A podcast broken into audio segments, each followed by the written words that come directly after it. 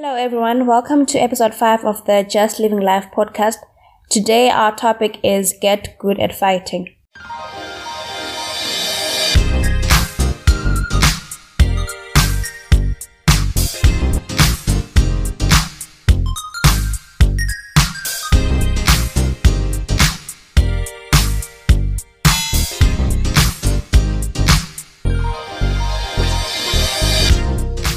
Well, you know how I don't know about every other relationship, but for us, at first, at the beginning of the relationship, it was impossible to think of any arguments that could arise. Everything was perfect, everything was flowing well, and we understood and got each other naturally, and we just seemed to agree on everything. And even if there was a disagreement, it was probably something as petty as, I want to eat this, you want to eat that, you know, nothing major. But as time went on and as the relationship began to mature and to grow, we started having disagreements like any normal relationship has. We started to disagree on things that are not so petty anymore, but things that are deep and have some bearing on the relationship. And we also got to a stage where we're just constantly bickering and arguing, you know, when you don't know how to solve conflict and you just keep talking and talking and bickering and arguing. But then for some people, they might think that the moment that arguments start, then it means that the relationship is now downhill from there. But by virtue of us being two individuals, two different people, we're not raised in the same home. We're bound to see life differently. I mean, we even argue with our siblings who we grew up with about one thing. We can have two divergent views. So imagine this person that you only met later in life when you had formed your own ideas and identity. You're bound to disagree on a couple of things, be it how you deal with stuff, be it what you prioritize. There are bound to be some arguments here and there. And that's fine, that's normal, because like I said, we have different backgrounds and different influences that have shaped the way we see the world and the way we choose to deal with issues. So some conflicts are small, but then there are some that are huge and might have a bearing on the relationship. And it's these huge conflicts that really have to be solved. Otherwise, if they're left lingering and hanging over the relationship, they run the risk of ruining the relationship and distorting it from the inside, especially if they're unspoken or they're just the elephant in the room that is never really addressed. There's a risk of that always being the source of content and stealing the joy in the relationship. So it's important to deal with conflict. It might not be at the moment, but dealing or resolving conflict is even agreeing to say, okay, for now, let's let this go. As long as it's clear that you are both well aware of the fact that there's conflict that needs to be resolved. So here's our proposal of how to deal with conflict. The first thing that you need to do is, whilst you're not in conflict, whilst there's no problem, there's no arguments, everything is good, sit down and come up with a plan or a routine of how to handle conflict. So this is just a plan to say, if anything were to happen, if we were to disagree on anything, these are the steps that we would take in order to make sure that we resolve this conflict in an amicable way that will leave us happy or even happier than we were before the conflict started. The key to ensuring that you do that is to start at listening. One big problem when there's a conflict is that each person just wants to have their views heard and they're just talking. Even if they're at a point where they're listening to the other person, they're not really listening to understand the other person, but they're listening to wait for their opportunity to speak. So one key thing is to start at listening. Have a time where you're just listening to the other person, listening for the sake of understanding what they are saying, understanding what suggestion they are putting forward, understanding their reasons for saying what they are saying. Mm. Why does their suggestion make sense to them? Try and look at whatever they are saying from their perspective and then go around, do the same. They listen to you. So the whole point of this is to ensure that even if you were to proceed to argue about it, at least you're arguing about something that you both understand. Because it's so easy to be arguing and arguing, but you don't really hear what the other person is saying or you don't understand. And you're talking over and over about stuff that maybe in actual fact you agree with. So the first port of call is for you guys to sit down and listen to each other. Get where the other person's coming from. Get why they're saying whatever they're saying. And the good thing about listening is that it shifts the dynamic. So it takes you away from an adversarial atmosphere into one of friendship and understanding. Where it's just a reminder to you guys that this is just an argument within a relationship where we already love each other. We're not trying to have one person who comes out as a winner, but we're trying to ensure that we sort out this thing and remain as friends. Yeah, and I've noticed also that when you listen, sometimes you begin to see sense in what the other person is, is saying. So you know how when in the middle of a disagreement, tempers are flaring and everyone is heated, and people are not usually not that rational when there's anger involved. But I've noticed mm-hmm. that when you take time to listen to the other person, you might actually find that your point of view really doesn't make sense in the grander scheme of things. Yeah. And because of that, you avoid a whole entire conflict that could have gone on and on had it not been for listening. And mm-hmm.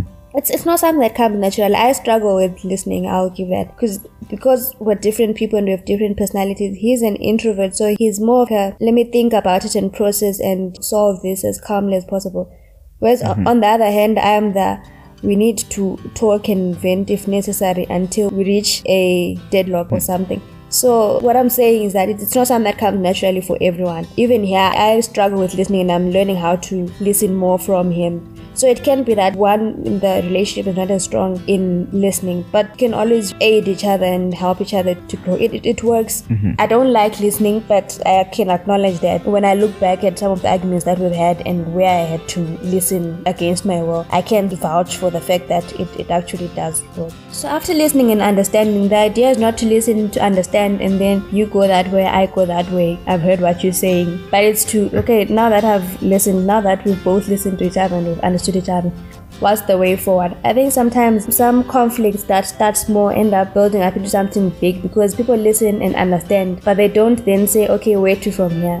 So mm-hmm. it's let's listen, let's understand. Okay, so you've said it, are you done talking? Okay, fine. Now leave I walk. Yeah, you know, leave me alone. So it's important that from listening and understanding, you then say, okay, let's find a solution. And I believe, especially when there's conflict involved, there just has to be some level of compromise. It's necessary to compromise because it's rare for two people who are in a heated situation, who clearly have divergent views, to immediately drop their own point of view and say, yeah, okay, I'll go with yours. So the best possible way, especially in that moment, may be to compromise. Mm-hmm. There are three possible outcomes that can come up, which are, one can be meeting in the middle, like I said, compromise. Say, okay, let's take part of what you're saying, part of what I'm saying. Can we join this together to make something that works for both of us? Mm-hmm. So meeting in the middle, it means I am not totally deprived of what I wanted, neither is he, but we are willing to give up a small portion so that we can merge and come up with something that at least makes us partly happy than having the one totally upset and the one coming out as the winner, because that just never works. So meeting in the middle, I have to let go of some of the things that I wanted. He has to do the same, but we still gain the few or half of what we wanted. Mm-hmm. Then there's meeting on your side.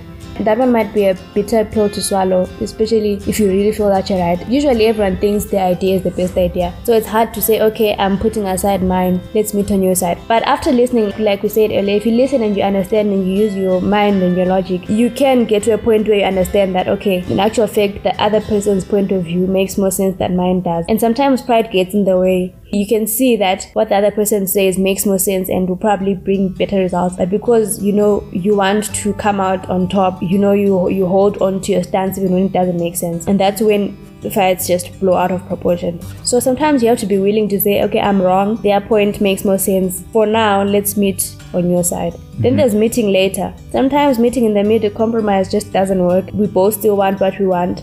Meeting on your side, I might not want to give up, want to give up my point of view and totally go with his or vice versa. So sometimes it's okay to say, okay, let's meet later. For now, let's agree to disagree. We we can't compromise. We can't give up what we want. How about we take a breather? Take a breather, especially if it's not something that's urgent, that needs a now-now decision. There's no reason to make a decision that makes both parties angry, when you can just choose to give it some time. Give it some time. So it's okay to sometimes say, okay, we really are not going to agree, and if we keep going, we're just going to keep going around in circles. So rather, let's meet later. Let's meet when we're better cooled and our heads are in a better space. And to add to meeting on your side, sometimes it's not necessarily about the fact that one side makes more sense than the other, or the other person just doesn't want to agree, but they are the ones who have the wrong opinion. Sometimes both sides are equally as good. It's, it's two opinions that could both work, but because right now we just, it's a better idea for us to go with the idea of the other person. The first idea is the one that we should go with right now. So it's letting go of your own opinion, not because it's wrong or because it's got less weight than the other person, but because it's the loving thing to do right now. Maybe she's got her own career goals and her career goals are leading us to one direction, and I've got mine that are leading me to another direction. And both of us legitimately have good claim to drive our own goals. But for the sake of love and for the sake of progress within our relationship, I can choose to say, I will let go of mine. I can still chase it later on in life, or mm. I can still find a way to chase whatever I wanted to chase from within your plan. Mm. So right now, we're going to go with your opinion. Yeah. There's a psychologist called John Gottman, and he's one of those people who are well acclaimed at knowing about relationships. So one of his specialty is a method that he has that can determine whether a couple is going to stay together or they're going to divorce or break up. So what he does is he takes a couple and puts them in a room, puts cameras all around them, and asks them to argue.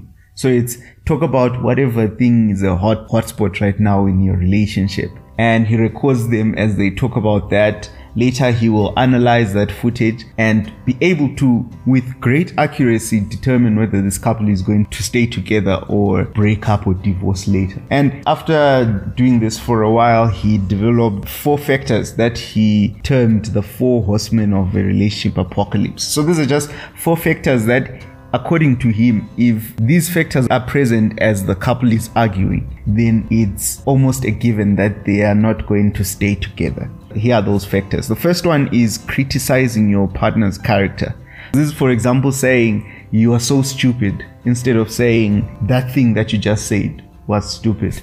So it's more of separating the sinner from the sin uh, kind of perspective. At every point, we should understand that my person's character stays the way it is. My person is the way they are. I just need to make sure that I separate them from whatever act they've done or whatever thing they've said. The second one is defensiveness or blame shifting. For example, saying, I wouldn't have done that if you weren't late all the time. We need to be able to accept responsibility for our own actions. Yes, the other person may be doing bad things, but that is not justification for you to do bad things. So you did the wrong thing because you chose to do the wrong thing. Each person has to accept their own wrongdoing within whatever is going on. And the number three is contempt, or putting down your partner or making them feel inferior. It's such a big temptation as we are in an argument for me to point out weak spots on about my partner, or to say things that are just going to crush their esteem just in a bid to win the argument. But that really serves to make things worse in the relationship. It may win you the argument, but it won't win you the happiness that you need in a relationship. And then number four is stonewalling, or withdrawing from an argument or ignoring your partner. Guilty. I do that a lot. Yeah. So stonewalling is not, it's not the same as meet later, where we say, okay, let's just take a breather out of this and we'll talk about it. But the person is trying to address the issue and you're ignoring them. You don't want to be a part of the thing, or you withdraw yourself from the argument. Now the person is trying, it seems like the person's arguing on their own.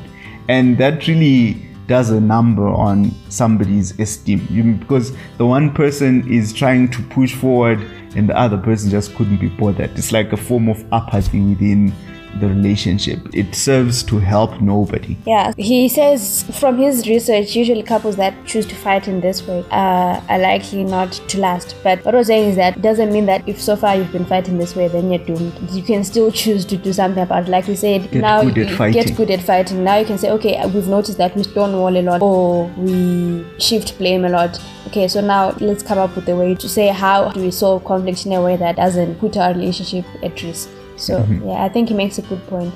And like I said, I'm guilty of the fourth one, but I'm aware of the fact that it's a problem. And I think the first step to solving problems is being aware that there's a problem. So mm-hmm. Mm-hmm. going forward now, I, I can say, okay, I need to stop being the person who walks away from conflict. Yeah, ultimately, remember, love fights fair. Yeah. So find good ways of fighting. Fighting is going to happen. It's a part of every relationship. Mm. And so if you want to make sure that your relationship is going to last and is going to be happy all the way, then find a way to fight fair. Fight fair. Get good at fighting.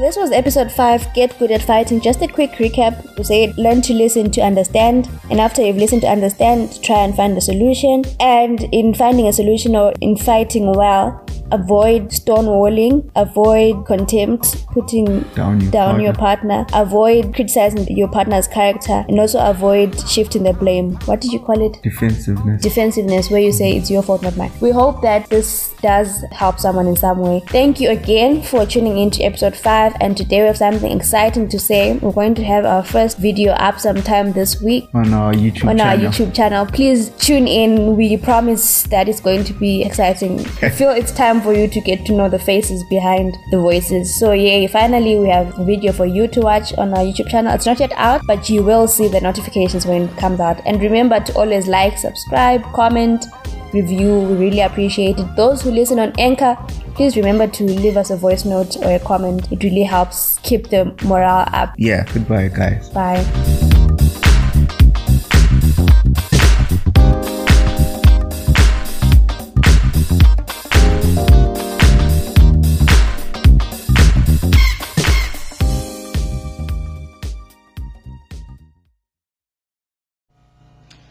Thank you guys for this great uh, message. Yeah, it's really insightful, because learning how to solve uh, disagreement is the key to a lasting relationship. We can never judge it by the amount of good moments that we have, but we judge it on how we deal with the moments of friction and misunderstanding and discourse. So thank you very much.